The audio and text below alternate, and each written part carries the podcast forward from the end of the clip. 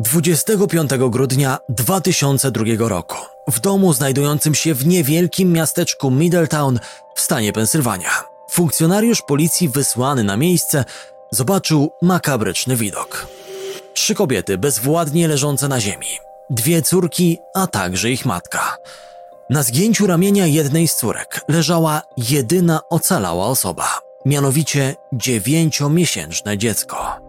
Żadna z nich nie mogła podjąć równej walki w starciu z uzbrojonym, w pełni zdeterminowanym mężczyzną, który wtargnął do ich domu z jasno określonym celem i z sumieniem, pozostawionym daleko za drzwiami.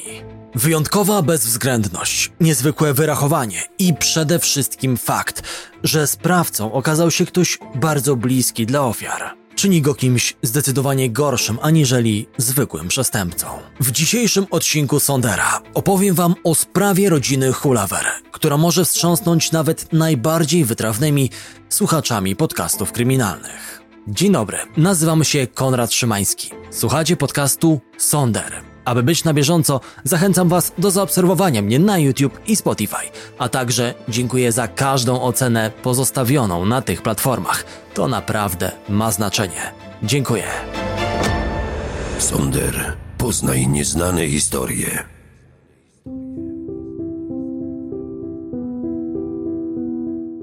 Ernest i Jean Hulaver wzięli ślub w latach 80. i szybko na świat przyszły ich dwie córki, Victoria oraz Elizabeth.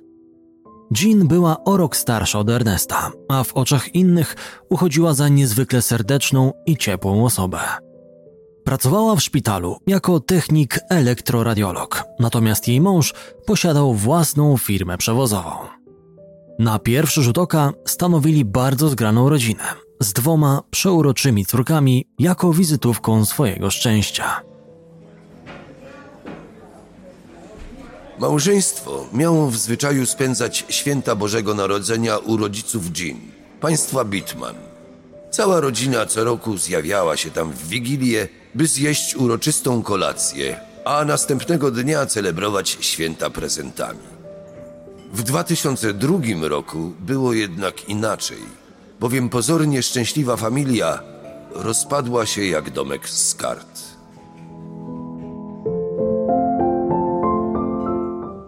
Najpierw jednak spotkało ich wielkie szczęście, ponieważ dwudziestoletnia Victoria urodziła córeczkę imieniem Madison, więc Ernest i Jean zostali dziadkami. Kilka miesięcy później, pewnego lipcowego dnia, wyszła na jaw głęboko skrywana przez Wiktorię tajemnica, która obnażyła prawdziwą naturę jej ojca.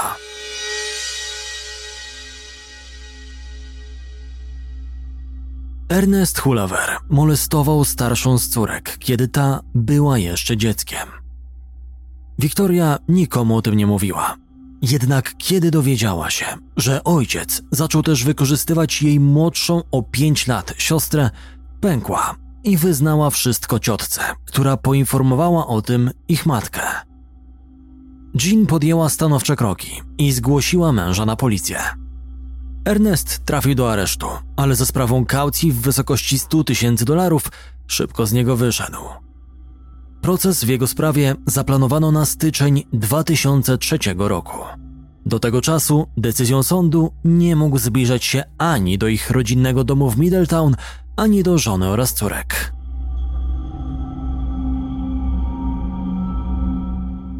Wstrząśnięte kobiety czekały na rozprawę sądową, by pogrążyć Ernesta i uwolnić się od niego raz na zawsze. Jean oczywiście chciała również rozwodu. 24 grudnia, kilka miesięcy po burzliwym rozpadzie rodziny, Jean, Victoria oraz Elizabeth miały planowo pojawić się u jej rodziców, mieszkających w Johnstown, dwie i pół godziny jazdy od Middletown.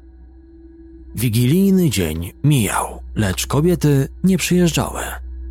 Matka Jean nabierała coraz większych obaw, ponieważ telefon w domu jej córki nie odpowiadał. Zniecierpliwiona starsza kobieta zadzwoniła w końcu na policję i otrzymała proste instrukcje. Jeżeli córka nie da oznak życia do jutra, proszę zadzwonić jeszcze raz, a my to sprawdzimy. W domu państwa Bitman podejrzewano, że być może całą trójkę zaskoczyły trudne warunki pogodowe i gdzieś awaryjnie się zatrzymały.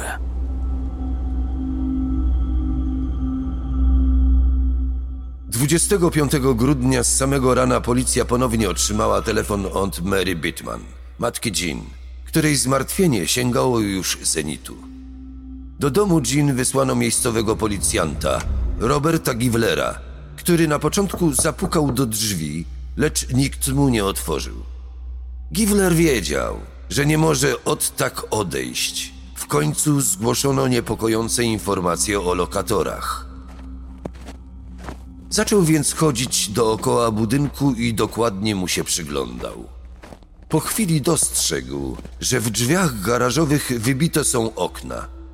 Szybko okazało się, że drzwi były otwarte, więc za pomocą jednego pociągnięcia bez problemu wszedł do środka. W garażu stał samochód rodziny, co już zapaliło w jego głowie czerwoną lampkę. Drzwi prowadzące z garażu do środka domu również były otwarte. Givler głośno zapytał, czy ktoś jest w środku, lecz temu pytaniu odpowiedziała głucha cisza. Trzymając pistolet w gotowości, idąc korytarzem, trafił do kuchni. Kiedy się obrócił, zobaczył leżące na ziemi zwłoki kobiety z raną postrzałową głowy. Mężczyzna sprawdził, czy istnieją u niej jakiekolwiek oznaki życia, lecz momentalnie spostrzegł, że ma do czynienia z nieboszczką. Zadzwonił po wsparcie. Już po kilku minutach przyjechał jego kolega po fachu.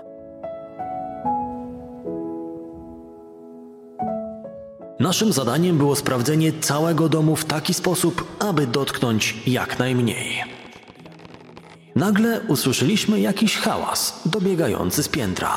Od razu pomyśleliśmy, że to może być morderca. Gdy ostrożnie weszliśmy na górę, zamiast sprawcy znaleźliśmy małe dziecko, które leżało na ramieniu drugiej, martwej kobiety. Mój partner zabrał je na dół, a ja kontynuowałem przeszukiwanie. W jednym z pokojów zobaczyłem kolejną zamordowaną kobietę, leżącą na łóżku w piżamie. Mówił poruszony Givler w serialu dokumentalnym Silent Night, Lethal Night, zrealizowanym dla Oxygen.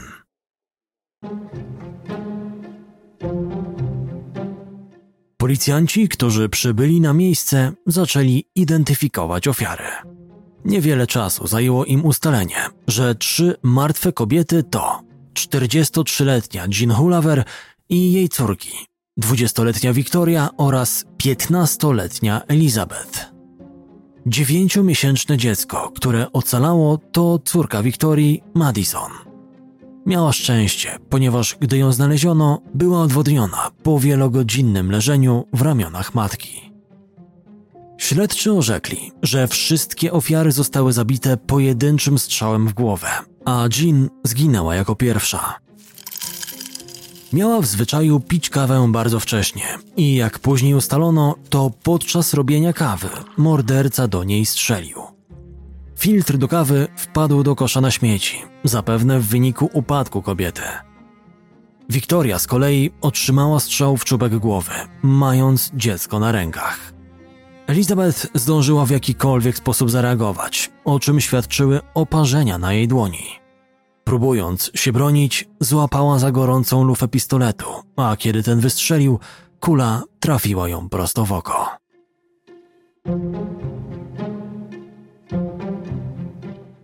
Z domu nie zniknęły żadne kosztowności ani gotówka, więc wykluczono motyw finansowy. W garażu, dokładnie za wybitą szybą, zamontowany był automatyczny mechanizm otwierania drzwi. Został on odłączony, by móc wejść do środka poprzez zwyczajne ich podniesienie. To od razu nasuwało prostą konkluzję. Osoba, która dokonała tej przerażającej zbrodni, znała ten dom, a co za tym idzie, prawdopodobnie znała też zamordowane kobiety.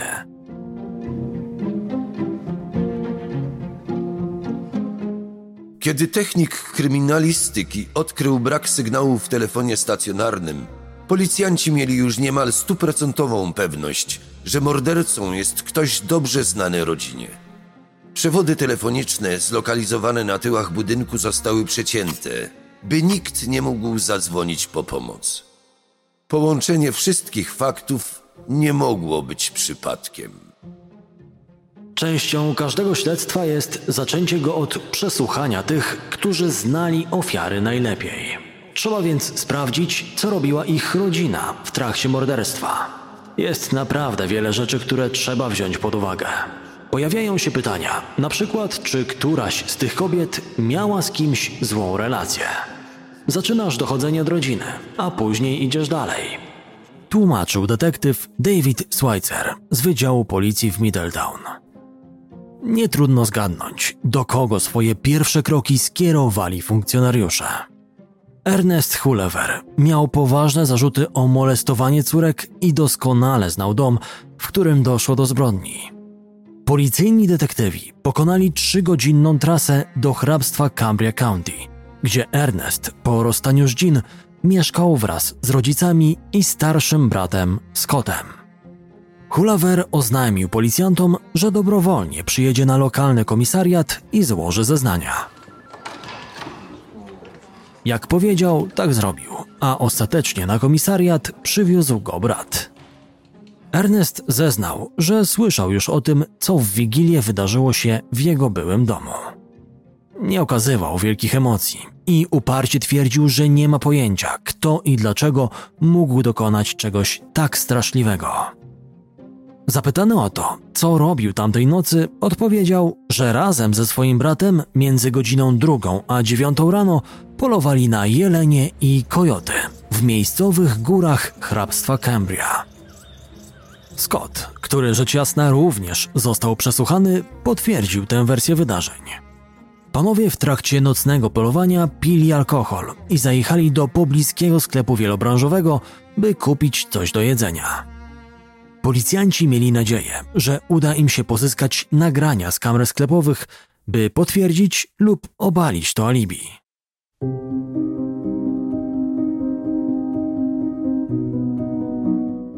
W międzyczasie sprawdzano kolejne osoby, blisko związane z ofiarami. Mężczyzną, któremu bacznie się przyglądano, był ojciec dziecka Wiktorii, Frankie Ramos. Para rozstała się, a Ramos kwestionował swoje ojcostwo względem Madison, lecz testy DNA jednoznacznie to potwierdziły. Ich związek z Wiktorią był bardzo burzliwy i pełen kłótni. Do tego stopnia, że do ich domu musiała przyjeżdżać policja. Ramos mieszkał około pół godziny drogi od miejsca zbrodni. Jego alibi było jednak bardzo mocne i szybko zostało potwierdzone.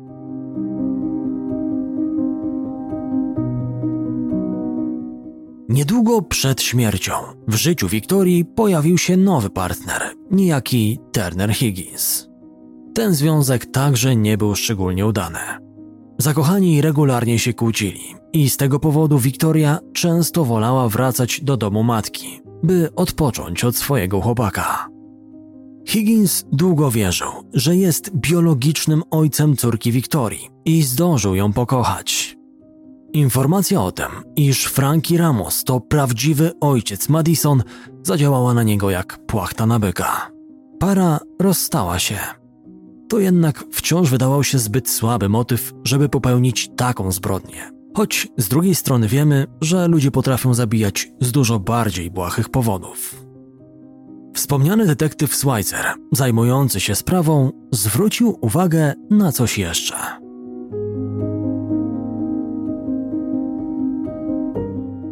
Higgins pracował jako ślusarz, więc potrafił otwierać zamki i tworzyć kopie kluczy.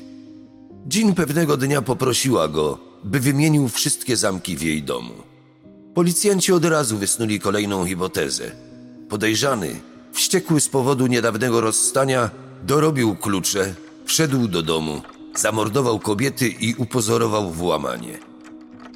Alibi Higginsa było jednak niepodważalne bo w nocy z 23 na 24 grudnia przebywał z rodziną na przyjęciu z okazji świąt, a potem wrócił do domu, co na własne oczy widziało wielu świadków. Zarówno Ramos, jak i Higgins odpadli z kręgu podejrzanych, więc policjanci postanowili porozmawiać z siostrą Jean, Michelle Bitman Liley. Posiadała ona bardzo szczegółowe informacje na temat krzywd, które jej szwagier wyrządzał Wiktorii oraz Elizabeth. To właśnie Michelle była powiernikiem bólu, który przez wiele lat skrywała starsza z sióstr. Specjalnie na potrzeby wspomnianego dokumentu przywołała tamtą rozmowę. Wiktoria zadzwoniła do mnie i była bardzo rozhisteryzowana.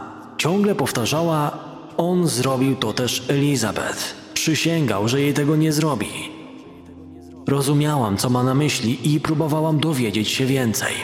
W końcu kazałam jej wziąć głęboki oddech i powiedzieć, o kogo jej chodzi. Odetchnęła więc i odpowiedziała: To tata, tata nam to zrobił. Ojciec obiecał Wiktorii, że jeżeli ta dochowa tajemnicy i nie powie nikomu o tym, co zrobił, to on nigdy nie skrzywdzi jej młodszej siostry. Jak wiemy, Ernest nie dotrzymał słowa, lecz na szczęście Wiktoria postąpiła słusznie i wyznała wszystko ciotce. Policjanci postawili kolejną teorię. Hulawer zabił, bo chciał uniknąć odpowiedzialności podczas styczniowej rozprawy. Ponownie pojechali do hrabstwa Cambria County, w którym Ernest mieszkał wraz z rodzicami i bratem Scottem. Dostali nakaz przeszukania domu i podwórka, a celem ich eksploracji było znalezienie czegokolwiek, co zdoła pogrążyć Ulavera. Podczas przeszukiwania posesji sprawdzili także samochód należący, jak się okazało, do Scotta Ulavera. Znaleźli w nim niezwykle ciekawą poszlakę, mianowicie notes, w którym zapisano zdanie Obserwowaliśmy jelenie i kojoty. Po co Scott miałby zapisywać informacje o tym, co robił razem z bratem w nocy, w trakcie której doszło do morderstwa trzech bliskich im kobiet? Sprawdzono, iż było to jego pismo, a więc wniosek nasuwał się sam. Mężczyzna zapisał sobie kłamstwo, które miał powtórzyć, by na pewno złożyć odpowiednie zeznania i dać bratu alibi. Sonder, poznaj nieznane historie.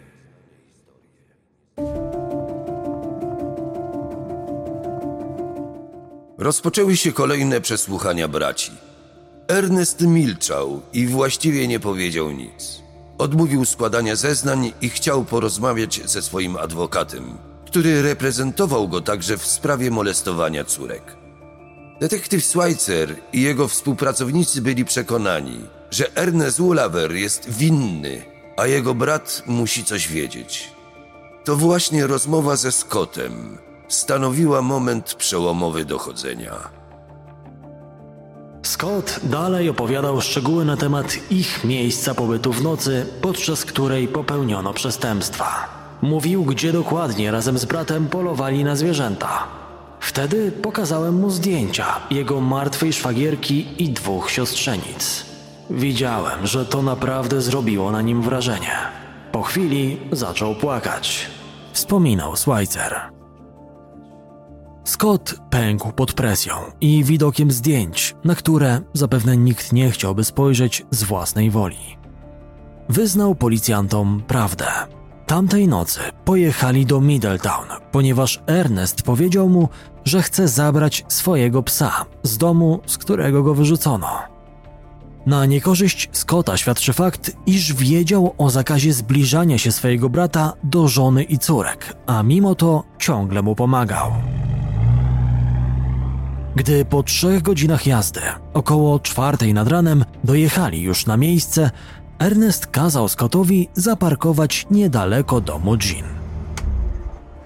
Następnie wyszedł z auta, wziął torbę leżącą z tyłu i po dłuższej chwili wrócił. Był bardzo zdenerwowany, ciężko dyszał i nie potrafił się dobrze wysłowić. Scott w drodze powrotnej dopytywał o to, co się wydarzyło, lecz brat zbywał go, mówiąc, że powie mu później. Zamiast do domu, Ernest kazał mu jechać na północ od ich miejsca zamieszkania, w zalesione tereny. Tam wyjął z torby leżącej na tylnych siedzeniach pistolet oraz strzelbę i zniknął w lesie. Scott widział, jak Ernest wchodzi do lasu z broniami, a wraca już bez nich.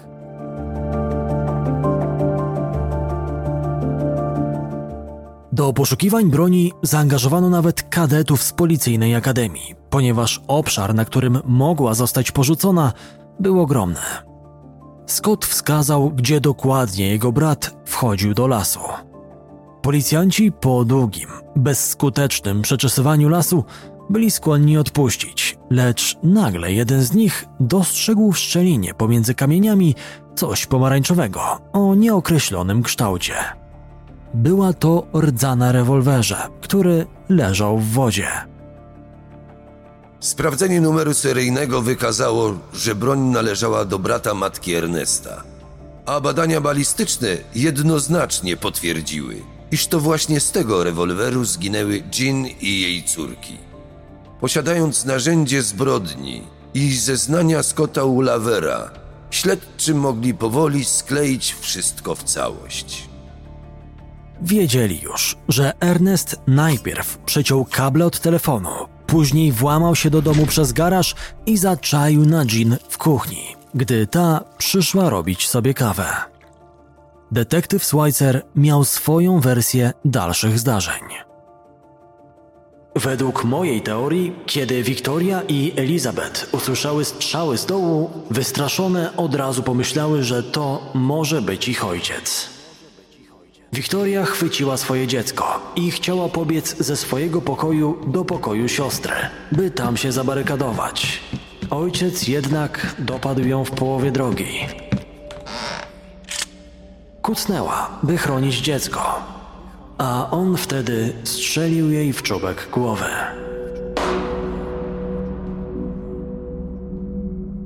Dziewięciomiesięczna Madison przeleżała na ramieniu swojej zamordowanej matki około 30 godzin, zanim odnalazł ją funkcjonariusz Robert Givler. Idąc dalej domysłami Schweitzera, Hulaver poszedł do sypialni Elizabeth, a ta próbowała z całych sił naciskać na drzwi. Siła mężczyzny była jednak zbyt wielka. Wszedł do pokoju i wycelował prosto w jej głowę. Dziewczyna rozpaczliwie złapała za gorącą lowę pistoletu i doznała oparzeń dłoni. Ojciec zastrzelił kolejną córkę.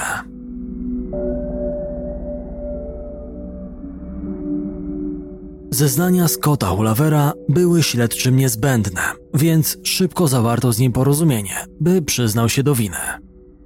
Postawiono mu trzy zarzuty morderstwa trzeciego stopnia jako wspólnik. Oficjalnie za kraty trafił na 25 lat, lecz już po 12 mógł ubiegać się o przedterminowe zwolnienie. Ernest Hulaver, który nie przyznawał się do zarzucanych mu czynów, został z kolei oskarżony o trzy morderstwa pierwszego stopnia.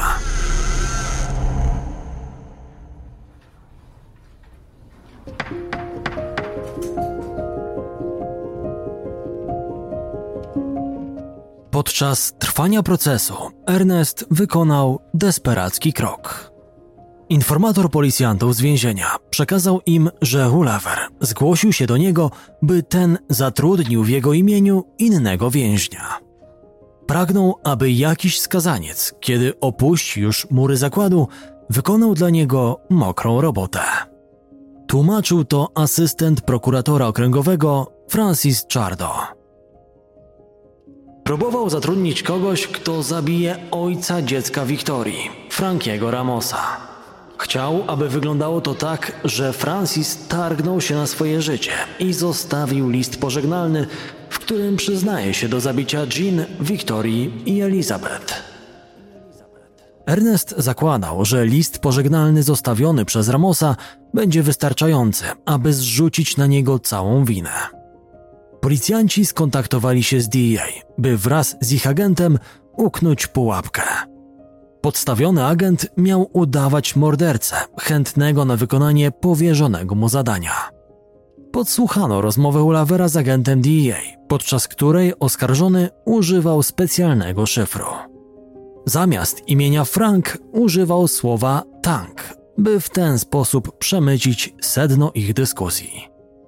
Kiedy fałszywy morderca powiedział mu, że zrobi to, co prosi, Ernest serdecznie mu podziękował, a na nagraniach słychać było w jego głosie ogromną ulgę. To zmroziło krew w żyłach policjantów. Sposób działania, jakim kierował się Hulawer, był niezwykle wykalkulowany i zimny do granic możliwości.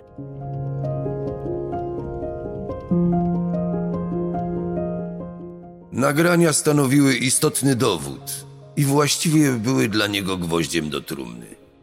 Finalnie 31 sierpnia 2004 roku Ernest Wallaver został uznany przez ławę przysięgłych za winnego trzech morderstw i usłyszał karę trzech wyroków śmierci. Co ciekawe, sąd uniewinnił go w sprawie molestowania córek. Wprawdzie do procesu włączono zeznania Wiktorii i Elizabeth spoza sali sądowej, lecz koniec końców zginęły one jeszcze przed rozprawą, co skłoniło ławę przysięgłych do takiego werdyktu. Ernest Hulawer przebywa w celi śmierci aż do dzisiaj. 63-letni obecnie mężczyzna wciąż nie poczuwa się do winy i wysyła kolejne apelacje. Egzekucja nie została wykonana przez ostatnich 20 lat. W styczniu 2014 roku Sąd Najwyższy Pensylwanii orzekł, że Hulawer dalej będzie widniał w rejestrze przestępców seksualnych mimo uniewinniającego wyroku sprzed lat. Sąd rozsądnie uznał, że morderstwa są połączone z przestępstwem na tle seksualnym, a skrzywdzone córki z wiadomego powodu nie mogły złożyć zeznań podczas procesu. Na sam koniec należy wspomnieć o córce Wiktorii, Madison, która dzisiaj jest już dorosłą kobietą i chcąc nie chcąc na pewno poznała tragiczną historię swojej rodziny. Madison miała sporo szczęścia, bowiem była w wieku, w którym nie mogła być świadoma tego, co się wokół niej dzieje. Gdyby miała kilka lat więcej i mogła rozpoznać dziadka, cóż, dzisiaj zapewne mówilibyśmy nie o trzech, a czterech strzałach, które padły tamtej nocy. Sonder, poznaj nieznane historie. Zaobserwuj podcast i zaznacz dzwonek. Dzięki temu nie ominiesz żadnego odcinka.